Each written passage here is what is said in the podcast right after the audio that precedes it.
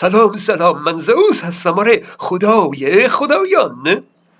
Dicrocoelium نام یک انگل 4 5 میلیمتری هست که مجاری صفراوی انسان رو آلوده می‌کنه. دانشمندان با کشف این انگل بلافاصله پی بردن که این انگل همونی هست که در صفرای گاو و گوسفندان زندگی می‌کنه. در حیوانات این انگل رو به نام lancet fluke می‌شناسند. با وجودی که دانشمندا خیلی زود کشف کردند که این انگل مشترک بین دام و انسان هست اما این سوال ساده که این انگل از چه راهی از دام به انسان منتقل شده؟ به صورت یک راز در تحقیقات پزشکی در اومد. که کشف اون یک قرن طول کشید. دانشمندان برای پاسخ به این سوال مجبور شدند که ابتدا چرخه زندگی این انگل رو کشف کنند. او تخم این انگل از طریق مدفوع گاو دفن میشه. بعد وارد گوارش حلزون میشه. در حلزون انگل از تخم بیرون میاد. در این مرحله نوزاد اون رو سرکر میگن و سپس از طریق مواد لزج و لغزنده ای که از دهان حلزون دفع میشه این سرکرها از حلزون خارج میشن. حلزون روی اون مواد لزج سر می‌خوره و حرکت می‌کنه و مورچه ها علاقه زیادی به خوردن این مواد لزج حلزون ها دارند. به این ترتیب سرکرها وارد بدن مورچه میشه. و در محیط بدن مورچه به متاسرکر تبدیل میشه. حالا این متاسرکرها برای تبدیل شدن به یک انگل بالغ باید به درون گوارش گاو برگردند. اما چطوری؟ گاو علف خاره مورچه خار نیست اینجا مکانیسم پیچیده ای شکل می‌گیره. نوزاد این انگل در عضلات و مغز مورچه قرار گرفتند. این انگل در مغز مورچه آنچنان تأثیری می‌گذاره که مورچه رو وادار و ترغیب می‌کنه که به بالای علف ها بره و اونجا بمونه. اگه افتاد اشکالی نداره. دوباره سعی می‌کنه که به بالای علف ها بره. در بالای علف ها نه غذایی برای مورچه هست و نه هیچ منفعتی. اما این انگل چنان اثری بر مغز مورچه گذاشته که مورچه بدون هیچ پاداشی خودش رو به بالای علف ها میرسونه تا وقتی که علف توسط گاوی خورده بشه. او مورچه جان خودش رو از دست میده. اما این رفتار او باعث میشه که چرخه حیات انگل کامل بشه و انگل در درون صفرای گاو به انگل بالغ تبدیل بشه. و باز تکرار و تکرار.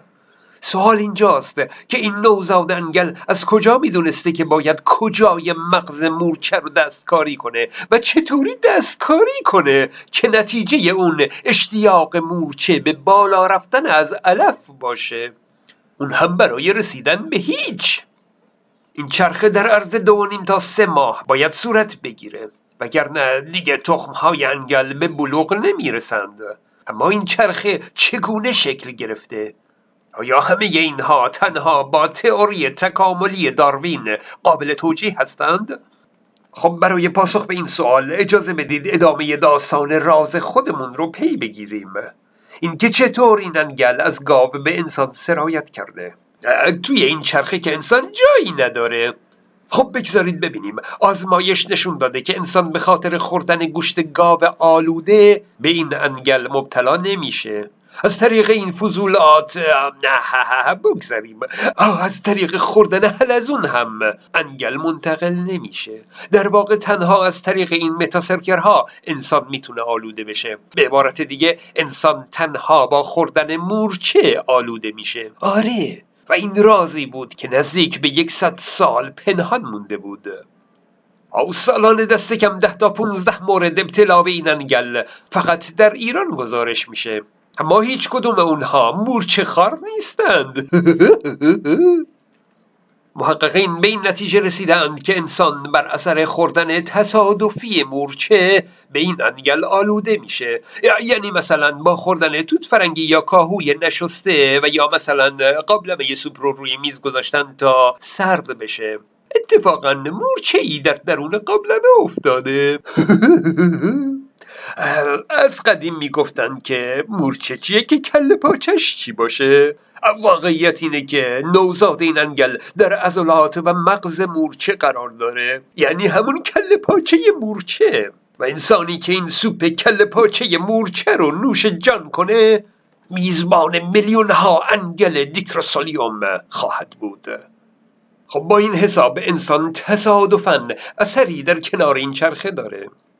اگه فضولات انسان هم به محیط طبیعی برگرده میشه گفت که انسان هم در یک چرخه کمرنگ از حیات این انگل نقش داره آه چرا میگیم کمرنگ؟ به خاطر اینکه ایجاد اون تصادفی و به ندرت اتفاق میفته با توجه به اینکه این انگل در مغز مورچه مستقر میشه تحولات ژنی انگل می‌تونه تأثیرهای متفاوتی بر مغز مورچه بگذاره. حالا اگه تصادفا در جایی باعث شد که مورچه تمایلش به خوردن میوه یا غذاهای انسانی بیشتر بشه اون وقت اون انگل در این چرخه کمرنگ شانس بقای بیشتری داره و طبق تکامل داروین رفته رفته طی هزاران سال این چرخه انگل از طریق آدمیزاد هم می‌تونه پررنگتر بشه.